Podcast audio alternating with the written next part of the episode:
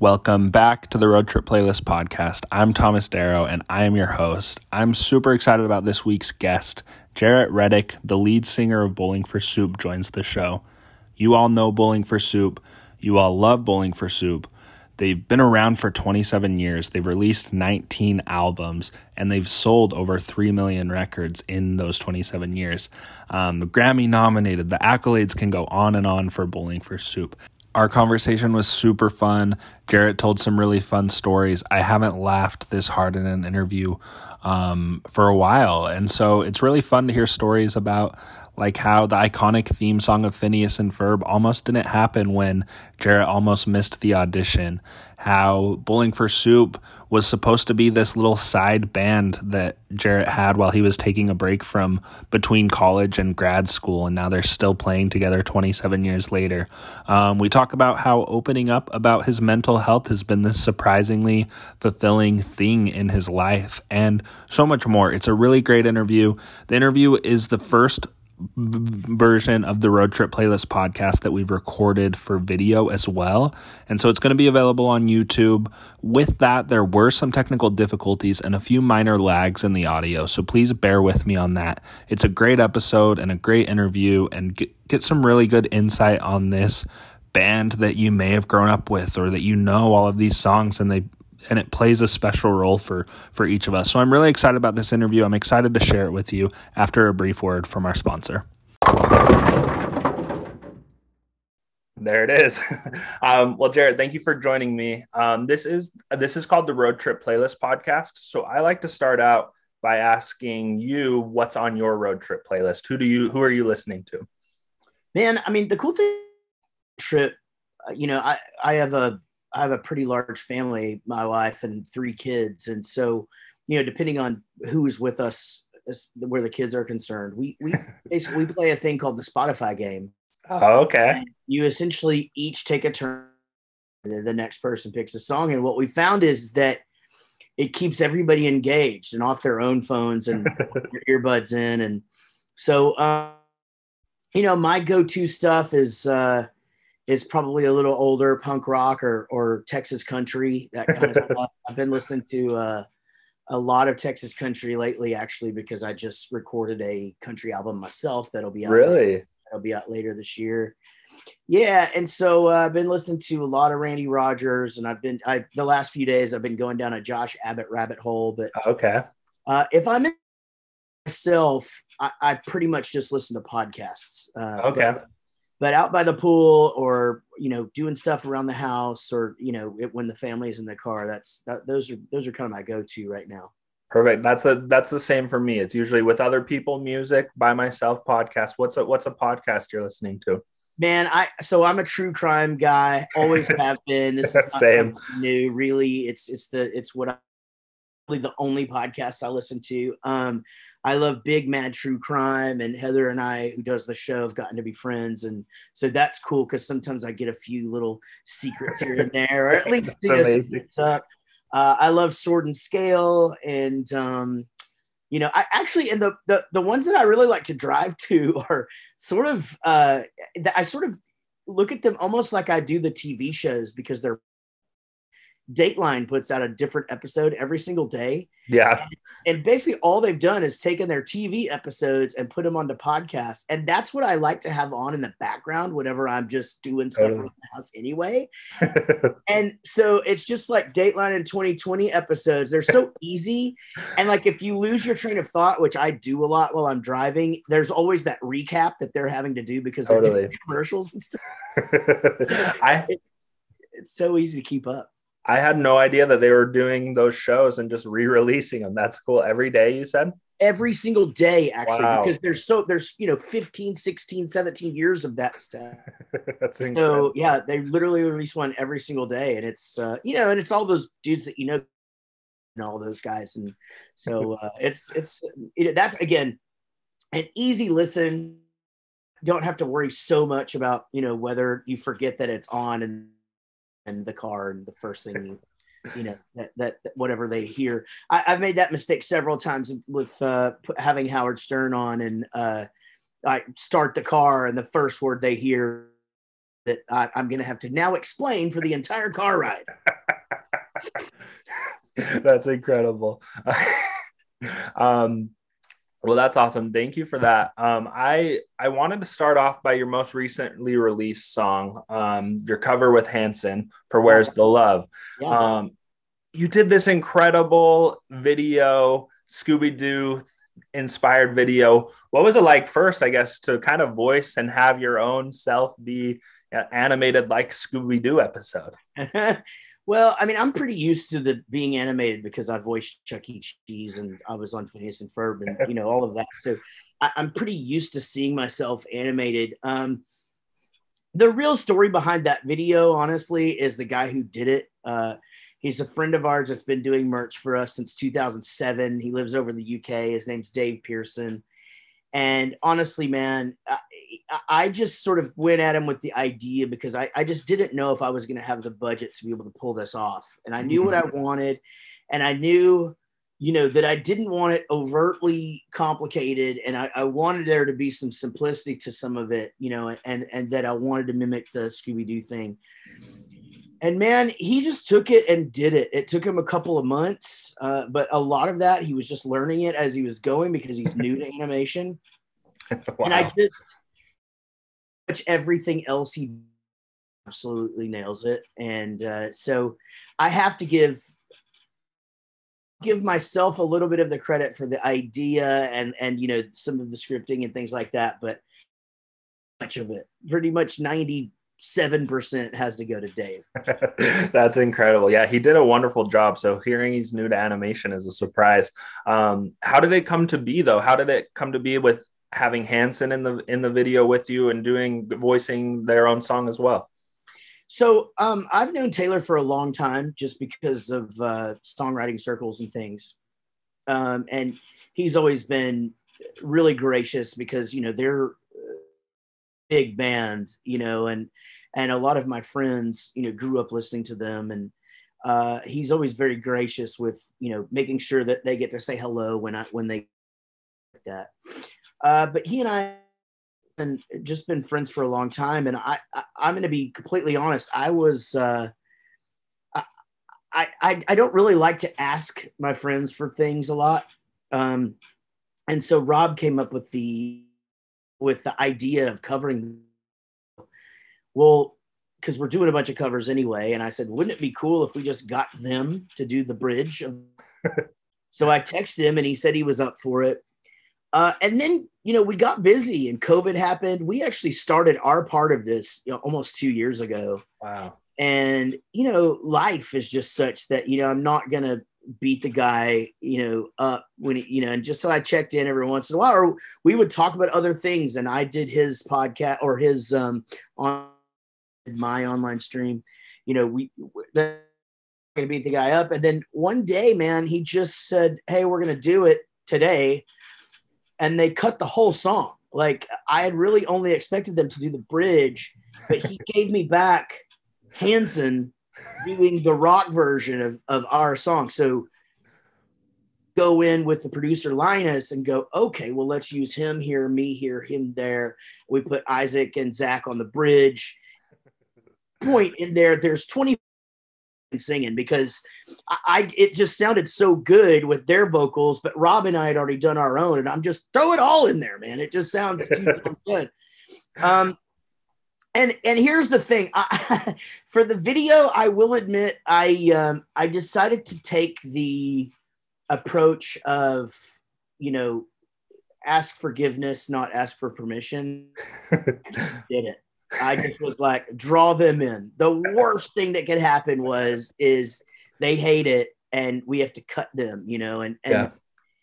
so luckily they and uh I don't know how you could not, you know. So uh, yeah. it, it's uh, it's it's definitely one of my favorite covers out of the you know thirty or forty that we've done. Uh, That's amazing because that was my but that was my next question. You've done so many incredible covers. I have to tell you a time where I covered your song. The first time I've ever sang publicly, I got roped into. I never would have done this at the time. This is fifth grade, and the cute girls in class signed me up to be in their group for this school assembly where a karaoke company came. I don't even know what the thing, why they were there for the assembly or why it turned into a karaoke show, but it was for the fifth graders only.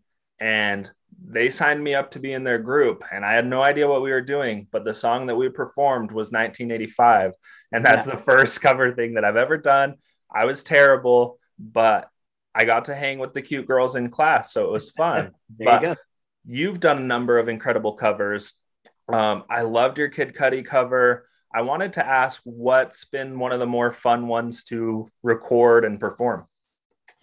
Kid Cudi was a fun one. Uh, you know, the one that we did for Already Gone by the Eagles was super cool.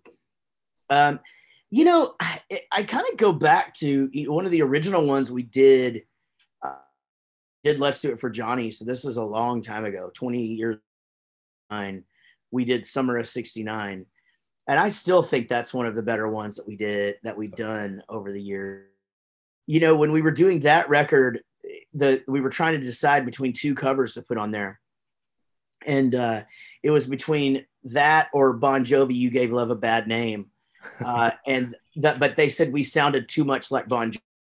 I tend to uh, when I do karaoke, uh, you know, which I really do like to do. I tend to impersonate, uh, and so I sort of just take on that.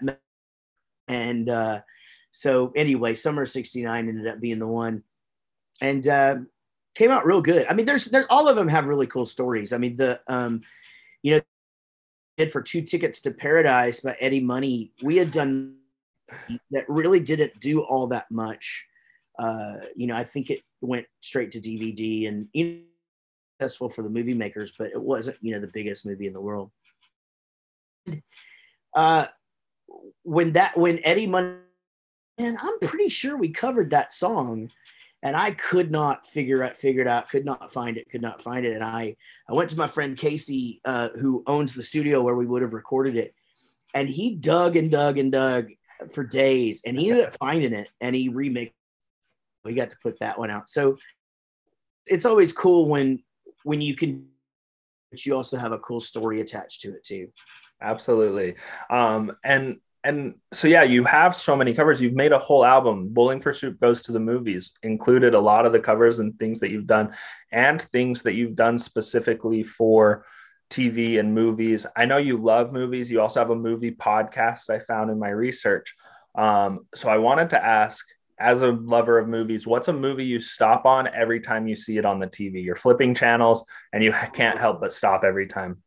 Yeah i mean yeah excuse me you know what's funny about that is is that I think of the whole flipping channels thing as being one of those things of the past, you know, to where it's like I don't really know that my eight year old will ever know what that means. Like he just decides what he wants to watch, and he does flip through, you know, Netflix or it is he's into, but like it's not like what we used to do where you would you know you would actually put it on the channel and you'd have to watch that for a second to realize what it was and then you keep going um, but yeah, I mean that that's pretty pretty simple question for me. Uh, anything John Hughes, uh, especially okay. the high school stuff. So Sixteen Candles, Breakfast Club, uh, most Quentin Tarantino, but uh, for sure Reservoir Dogs and Pulp Fiction. Absolutely. And then uh, the the original movie Arthur, the Deadly Dudley Moore, uh, the Deadly Dudley Moore movie uh, that to me that's the funniest movie ever made and I, I can literally sit and quote it. My my wife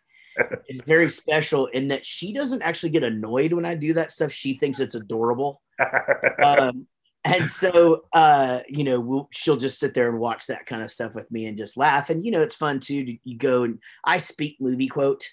So you know a lot of the stuff that i just say every day is something that i that you know is from some movie that i've been watching for 30 years and so she'll, you know, oh, that's where you got that from. Yeah, I didn't even remember that. so just find it as you're watching it live. Oh, this is the reference. Right. Well, that's kind of like it's so funny when I'm doing this research um, to find the reference of you and the TikTok viral trend of oh, we're getting the band back together, and that being you from. I knew that you were the theme song for Phineas and Ferb, but just that one line being an inserted in TikTok trend. What what's it been like to have during the pandemic? Your song just came to life and was viral again, as well as the we're getting the band back together. Yeah, I mean, you know, those things are just it's just sort of those gifts that keep on giving, right? Like uh, you know, you always love it. That's I, you know, anytime something and and and I sort of prepare myself. I think because there's ones that I think of. I'm like, God, how has nobody done High School Never Ends yet? Like, it seems like that one would be huge. Like, if somebody needs to figure out how to do that, you know, and you uh you kind of can't. It you. I mean, like you can't really make it happen yourself. Like I couldn't idea and go, hey, everybody on the street, do this because if it doesn't happen virally, it just it won't get that momentum. So yeah. uh, it's always fun to watch. To be honest, I've been terrible at TikTok throughout this COVID thing. Um, I need to get on there and actually make it part of my workday each day. But uh, you know, it's uh, it's just a lot to keep up with, man. it's so it's so much and you spend you'll spend what you think is going to be 10 minutes on there and then i just can't stop and so it's so funny that you that you say that and that i was and when i was preparing for this i'm like how has 1985 not been a tiktok trend yet like all these things yeah. i'm like they're gonna have i know it's gonna happen it's just about yeah. when and and who does it and how it's done but um, well, i will say that uh sage um on tiktok did uh 2000 okay, what did he do? 2005 instead of 1985, and he had it was huge. I think uh, I remember that. A few of those those on there, so you know it's pretty funny to put it in the context of like a song where I'm basically calling this woman old, and now people are doing songs where they're calling the people who listen to that song old, and that's, that's it's really funny. You know, I, it, that just, but yeah, that's where we're trying to get anyway. Amazing. Um, and and being going back to movies and being someone that loves the movies, um, what what's it been like to be approached to do songs for movies like Jimmy Neutron, Max Keeble's Big Move, all these songs? These were like movies of my childhood. And so, what what was it like, and how how did those come to be? Um, Jimmy Neutron was the first really big one, and that one we were pretty lucky because. Uh,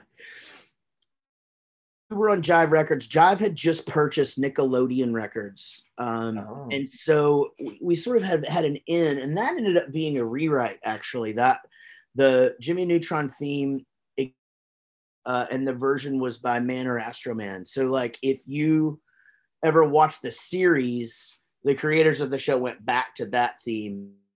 Is me and my take on his song, and then I added, made it a whole you know a whole song that they could play throughout the whole intro whatever. Um that kind of started it and then we just kind of became the go-to band for uh, fighters because we could turn things really quickly. So that's how freaky friday happened and there's the gold record right there actually right? Amazing. Freaky friday. Uh that's how freaky friday happened. Um you know just a guy we that basically they they had already temped in the song at a certain tempo and a certain key. Who can we get to record this and turn it like you know now? and so we got to do that. Um, but really, it, it's at first it was a lot of fun. Um, then it became a lot of work because I started trying to get them, and you just much in that world that I sort of just backed off and just took the ones that that came directly to me and and quite honestly, that's how Phineas and Ferb, you know, that fell right in my lap because the Dan and Swampy just wanted want they wanted me to do it from the beginning, you know, and um, you know, so but yeah, it's it's definitely one of those things where it's where it's uh, you know, like my parents will you know text me or did you do a song? Kids at school are watching this right now. They're teachers. And um, I'm like, uh, no, that's just somebody that sounds like me. There's a million of them. You, know? you became kind of the blueprint. this is the sound we want. that's funny. Um, I read Phineas and Ferb. You thought that you were kind of just going in to meet about it, and then ended up auditioning in that same meeting for a role in the show. Yeah, I, I again i almost didn't go actually i was um i was really hungover um gone to see steel panther the night before and that night turned into a really late night and i was like you know what, i don't think i'm gonna go and I, because again, you're t- you're told no so much attached to a television show. That's the end of it. Like you start to do stuff that show might not get picked up. So, you know, it's a, again, it's a lot of work, a lot of not even small return, like no return.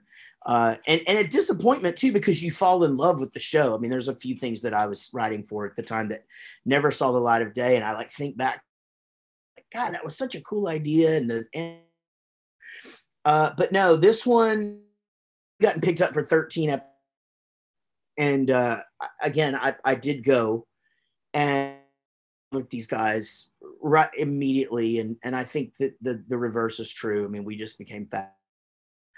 Um, you know, I got to watch a few episodes, not not finished yet, and then, you know, they took me into the studio and let me audition, and I auditioned for actors.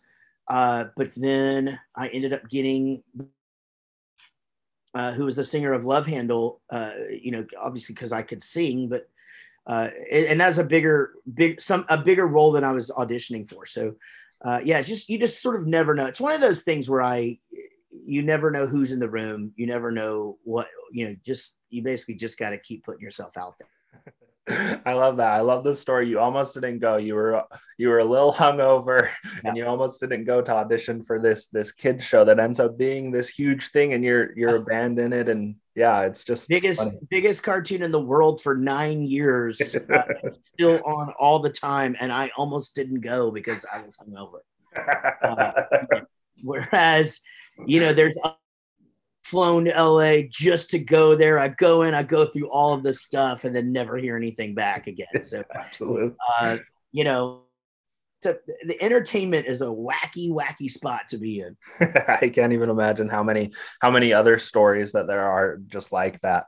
Um, I I wanted to ask about something I found fascinating about you is you wanted to be a corporate psychologist. You never really planned bowling for soup was kind of the i'm taking a few years off between college and things i don't want responsibility and now here you are 27 years later what what's that like how did it transform from from this bar band in texas to where you are now and still going well i was very entrepreneur, entrepreneurial as a kid and dating a girl whose dad was the same kind of mindset and who i hit it off with and so uh, you know, from the age of 17, he and I, you know, together had a toy store business and above ground swimming pool business. And, you know, all three failed. Um, you know, and, and not right away. I mean, there was, there were triumphs and then there's reasons that each one, you know, didn't, didn't keep going to the next level. But, you know, throughout that time, I got two college and three failed companies. And here I was, Bowling for Soup had been together um, uh, you know, a, a, couple of years, um, you know, when when kind of that all of that was the last couple of those companies were were halting, and uh, we had kind of just gone from doing doing it on the weekends to have to you know being pretty successful in a few small towns, but also just sort of kind of learning about the business and how things worked and all of this, and all just by trial and error yeah, that was pretty much the deal. Was uh, you know, guys, I think got this figured out, and if not, let's try it and have fun for a while. You know, responsibility has been something I've had for all this time. Like, I don't want rent. I don't want a car payment. Like, I'll just so I sold everything um, that I had, and I put what was left in a storage, and uh, basically moved in and uh, started. You know if we didn't have a gig, then me and Erik would uh, play shows at pubs for tips, and that actually got to be pretty lucrative. It was it was hard to say no to those and go do bowling for soup because we were making more playing. You know, wow. uh, we were playing pl- making more playing Margarita Margaritaville than we were Sucker Punch over here at this place, and um, that's the start of it and then it was just commitment it was okay let's let's go out on tour for four months or six months and uh, and then you come home and you lick your wounds and you make some money playing in the markets that were big and then you go do it again and um, you know the rest, as they say, is history. It, it was always an agreement to, hey, if, if it's not fun anymore, we'll stop. And really, there was only one time in the band where that was a thing. And 2013, uh, you know, Erik and I both went through divorces. Uh, you know, there are just a lot of things that were strikes against us or whatever. But a, a little break and getting through those trials and we were back and stronger than ever. And you know, now Erik no longer in the band, but Rob is here, and that just has been another sort of just catapult for us. Um, and uh, sort of just look back on it, going, "Holy shit!" You know, it's almost been thirty years. Uh, and and I would say that it went by fast, but I guess it really hasn't because it's most of my life.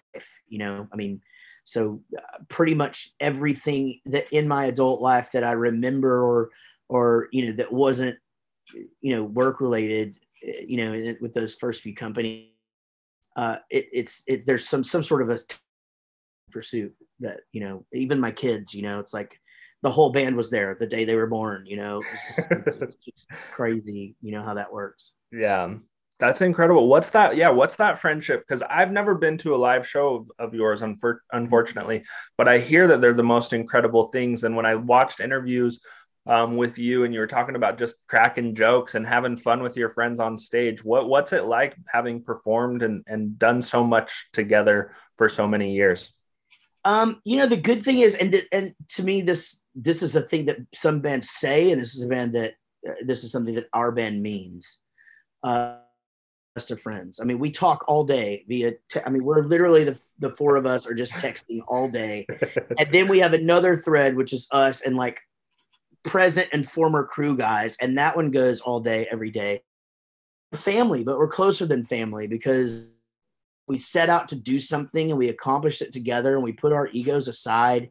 We made Bowling for Soup a sum of its parts, and not just hey, you know this, you know, I'm on the cover of this, so I'm more important, or I wrote this, I'm more important. You know what I mean? It, none of that, none of that was ever a factor. Um, you know, you know, you know when you're getting on somebody's nerves and a friend and and figure that out. Um, but yeah, there it was a commitment to one another and a commitment to the band and uh, you know, again, on stage, though, what you get is that's exactly like being in the dressing room, only we're more energetic. Like in the dressing room, we're just everybody's bored and it's just fart jokes and with, you know, just being stupid.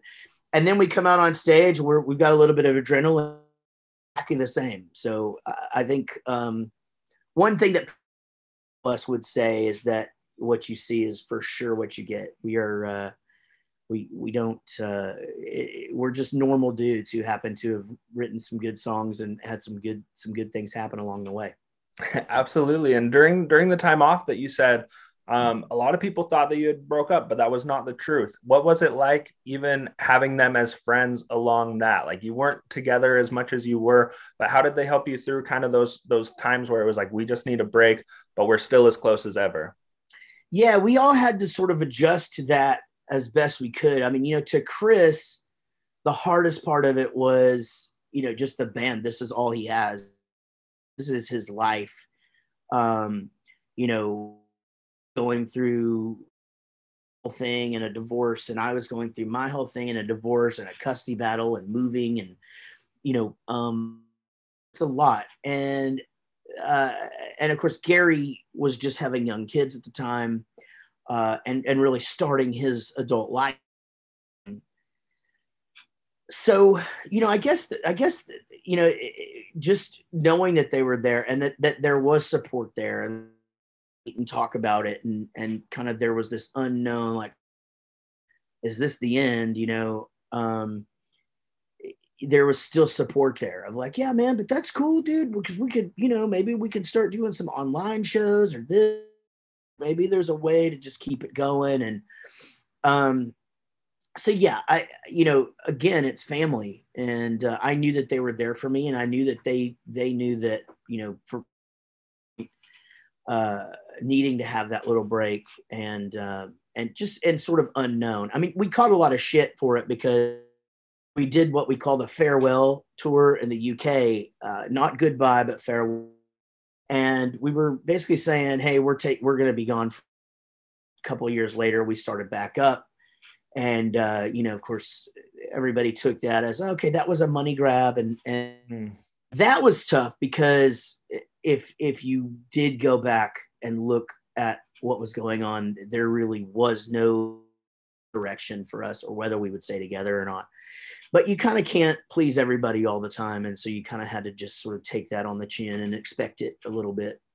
Um, but you know what? Again, we made it through. It's it's 2021, and and here we've come out of another year where we didn't get to see each other. Yeah. Whatever. We managed to make the best of it, and we hung out online, and we let fans join. You know, uh, every couple of weeks, and um, you know, I, I, it's you know, the, the, just a lot of love, a lot of love in this organization. Absolutely. I feel like no band was prepared more for the pandemic and performing than you. A lot of I joke about artists starting out like you go those first few weeks of March and April and it was just awkward live show on Instagram live, Instagram live from from artists figuring it out.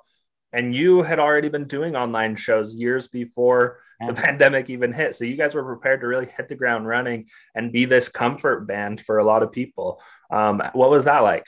Yeah, I had been doing this since 2009 uh, when StageIt first started. I was already doing these online shows.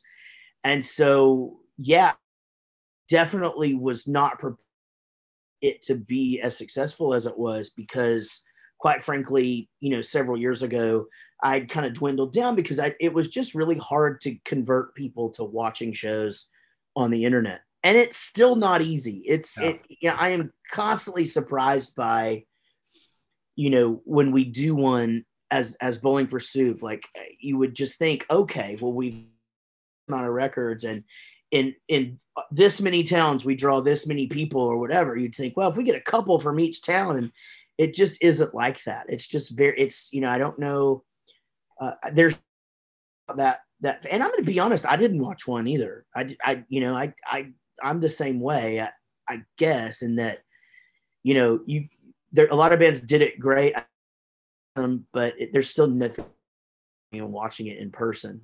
Yeah. Um, so I, I, was very thankful that everybody did did watch, but my solo shows, on the other hand, uh, pretty much all sold out, and um, I managed to know, 75 grand for various charities. Wow. Amazing. Over the course of, of a year, I did almost 100 shows. And uh, so, you know, I, I definitely um, you know, positives and negatives. Some people didn't have any positives, and and I, that's terrible, and I hate it. Yeah. But I tried to just make the positives outweigh the negatives as best as I could. Yeah, and and and it was a big thing for it helped a lot of people like I, some of the concerts that i watched i did watch them and it was like this nice night of that it was like okay this feels a little normal even though it's in my living room it's just nice to have that and it's getting people through a hard time. And one of the things that I've loved preparing for this and reading YouTube comments is Bowling for Soup is one of those bands that's helped people through some of the harder times in their life, um, mental health wise. And it's just because you guys, I, I heard in an interview, you said all the songs that we write, we just want people to have fun with. We want to make people happy. What does that mean to you to be able to bring people through and and having with all your years brought them through some of the hardest times of their life? at first it was tough i mean at first it was just something where you don't really know what to say somebody's like hey you saved my life or hey you helped me through this or you know the the i don't want to give it by like acting like i'm running through some list because every time somebody says something to me like that it's very important a lot of times it, it to me uh, and to the guys. I take all of that very very seriously.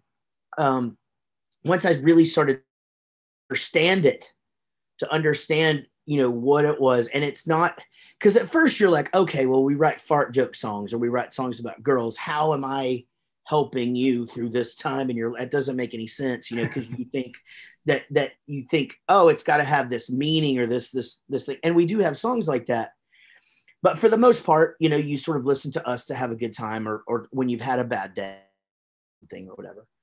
Uh, but then it all just when you know it just started to click and it made sense and i started to think about like what music what meant to me and what you know certain bands and, and whether or not it was a song that directly correlated with something i was going through or not uh, just how there there was some comfort in that. And so once I began to understand it, it was easier for me to react to it in such a way to where I could, you know, say thank you and and you know, basically breathe positivity into um so yeah, mental health it's not something that I experienced and uh, as far as like anxiety and depression until that year of of uh, around 2013 when you know my life was pretty down um and uh, you know this is uh, another part of this story is i was like hey i don't want to make this a cause. I'm putting my story out there on this one website and let's just tell people that's my stance on it. You don't have to ask me about it.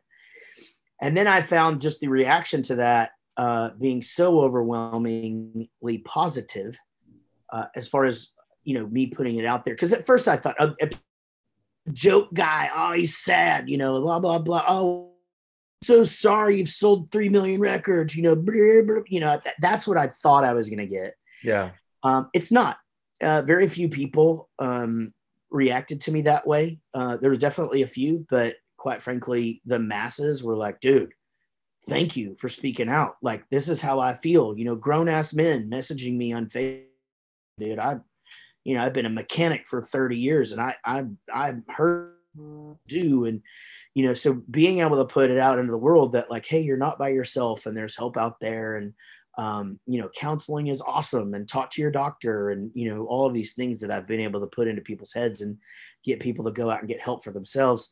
Uh, that's been a different sort of reward for me uh, than, than I set out to do here. Um, so, um, then you know, so now I'm really involved with Punk Rock Saves Lives and uh, and Foundation 14 here in Dallas, and places as I can go and share my story, experiences, and what I still go through each and every day um, to to just maintain it all. Um, and so yeah, I, am glad that that we play that role for for some people. If it were one person, it would be. It's just it's it's not it's thousands and uh, it's it, it, means a lot. Absolutely and thank you so much again for for sharing your story and, and what you thought and especially with the reaction you thought it would be and mm-hmm. and what it is because i think it's such an important role to play as, as someone that sold 3 million records can still feel um, these these hard emotions and so i appreciate it and all the work that, that you've continued to do um, for for mental health. Um, I I you're you have some tour dates coming up. Yes. I wanted to ask how you would describe a Bowling for Soup live show. Um, it's basically like a it's it's a fun rock and roll concert with some stand-up comedy thrown in. There's a lot of unexpected stuff that happens. Some of it's planned, some of it's not anything. So just ad lib and there's a lot it's just basically going over to your best friend's house, bunch of people that are like minded, and you're there, and, and, you know, it's just an awesome night. And uh, you never see the same show. so, uh, you know, I do, uh, I do, I do recommend that if you've if you've seen us before, come see us again. If you've never seen us, because that's uh, that's pretty much how it goes. Absolutely. I know there's some dates in Texas and you're going to the UK and you can get tickets at bowlingforsoup.com. Mm-hmm. Um, I wanted to ask the where the you you've incorporated stand up and improv. Was that always there like the early bowling for soup days? Was there were you able to kind of have comedic freedom or was it all about the songs then? Uh, there was always a looseness to our quite frankly it was lack of preparation so we would show up and we nobody would make a set list. Well, then somebody would just throw down the gauntlet, be like, if you're not gonna do it, I'm not gonna do it. So we just showed up we never had a set list. That's the truth. I've worn that as a badge for almost 30 years that like, oh, we never use a set list. That all stems from laziness and just a lack of of uh, of preparation back in the early days. But then we would do these shows of places back in the day where you could go in, it was like a restaurant by day, a bar at night, and you'd do like three sets. And so we would, what we did was we would start doing cover songs, sort of like we do now, to where we make them sound more like Bowling for Soup. We do like an Elvis and a Beach Boys song, and then Wow. pictures he drew, and then a Ramones song. But like we do like the Ramones classics and things like that. We do the Beatles and things like that. But it's hard to fill four hours, you know. Uh, on the weekends, you're going out and you know playing 30 minutes. So to fill time, we just started doing stupid shit. Like we we started really dumb magic tricks. We, we, we literally uh, bought a bought a joke book. I started uh, I started stealing jokes from Jackie Martling because he took like a one liner comic that it was on Howard Stern forever, and so we would just do. And it's so funny because we've brought that bit back to the Bowling Soup show now. We do a thing called the Comedy Jam, and each of us tells a joke to vote on uh, on which one they like the best. So, but that's honestly how it was. It was it was to fill time. It was literally just to, you know, just to. I learned really quickly, um, and I don't think this is rocket science, but I think a lot of people don't care, you know, in that world. Like, I think there's a lot of acts that that do that particular work. They're like, I'm gonna take take my break and I'm going to do this, this, and this. I, I got to the point where I didn't like to take breaks because you do, it gives people a chance to pay their tab and leave. Right. Yeah. And so I'm like, let's just figure out a way to keep going. Right. so if I've got to pee, then you guys do all along the watchtower or something for like 10 minutes and I'll go pee, slam a beer, come back up here. And then if you need to pee, then me and Chris will do jokes or whatever, you know, and um, we, or we never left the stage. And um, so, you know, and, and that shows too. Some people are like, how and a half hours? And I'm like, uh, you know, just don't break the seal. That's amazing. Well, you can expect me there in September at Atlantic City.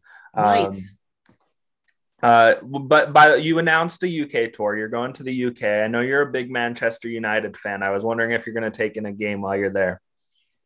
Uh, I don't think I will be able to this time. I have before. I'm going, and, and there is nothing like seeing in person. Uh, you know, I would. I hope that I could do it again someday. The last time we were there, or I don't know if it was the last time. It's either the last time or the time before.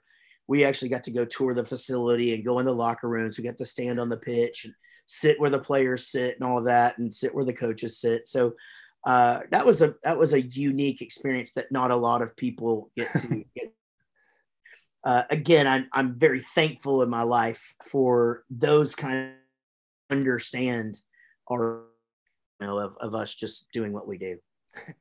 Well, well, what's been what's been one of the most incredible places that you've been because of Bowling for Soup? You're the voice of Chuck E. Cheese. You've been in cartoons. You've been in movies. Like, what's been one of the weird, most insane places Bowling for Soup's taken you? Well, you know, we do we did a lot of stuff with the Navy for years, and Wow.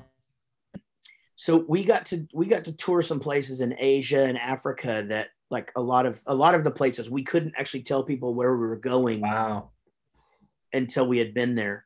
Um, and one of those island in the middle of the Indian Ocean called Diego Garcia.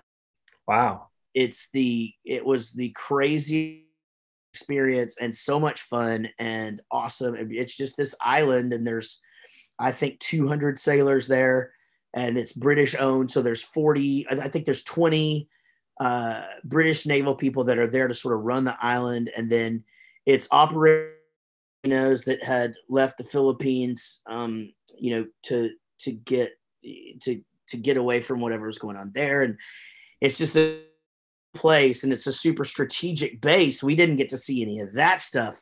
We were on the side where everybody lives, but go for them, hang out, went to the, the British pub there. it was freaking crazy. Did some deep sea fishing and uh, just, you know, had a, had a, as a place where, you know, not even people in the Navy get to go. So we're, uh, you know, we, we, in that regard for sure.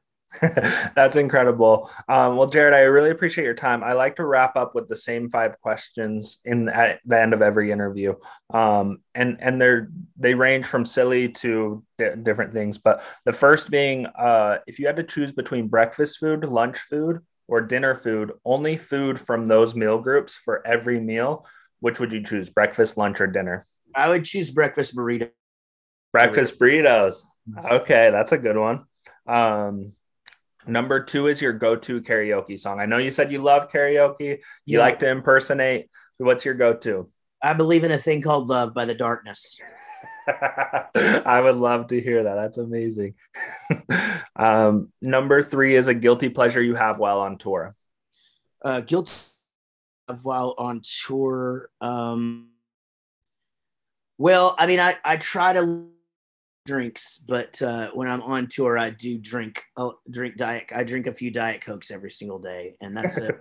I do feel guilty about it. I know I'm not supposed to drink sodas, but uh, I, uh, I do enjoy it, and it it you know I don't like I don't really drink, so it's sort of my coffee for the day.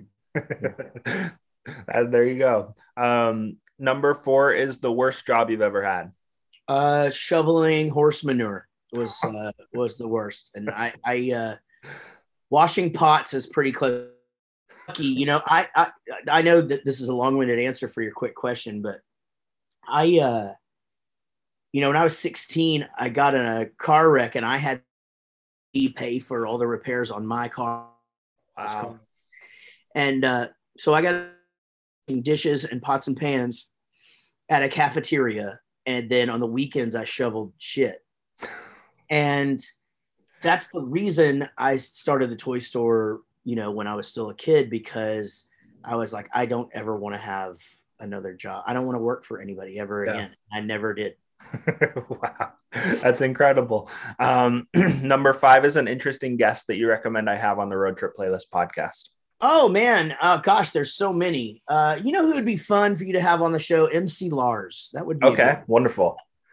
Yeah, you on here. He'd be uh, he would be a fun one to to do, and he's he's uh, he's a very interesting because he's a college professor at Stanford and he's a freaking genius. But he's a you know he created laptop rap, and uh, you know he's uh, he's a fun guy and a new dad as well. So.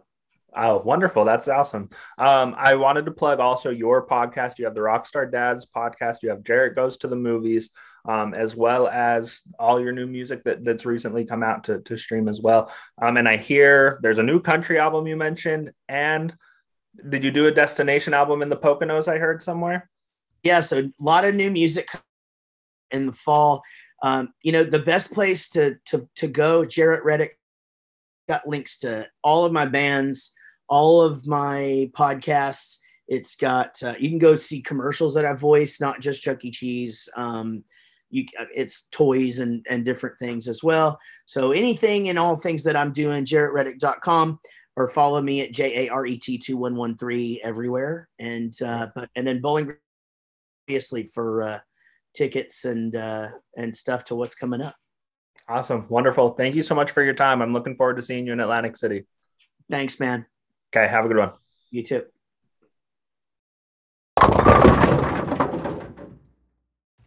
Hey guys, thank you again for listening to the Road Trip Playlist podcast. I hope you enjoyed my interview with Jaret Reddick of Bowling for Soup. Um, make sure you go to their website, check out their tour dates, stream their new song, do all of that. And thank you again for listening and spending this time. Let me know what you thought of it. Um, head to any of our social media, they're in the description of the podcast. Um, and you can find them anywhere. And I'd love to hear what you thought. Leave it in the review. Um, just let me know what you thought of the episode, who you would like to hear me interview as well. Um, and subscribe, rate, and review as always. And thank you again so much for listening and stay tuned for more great episodes.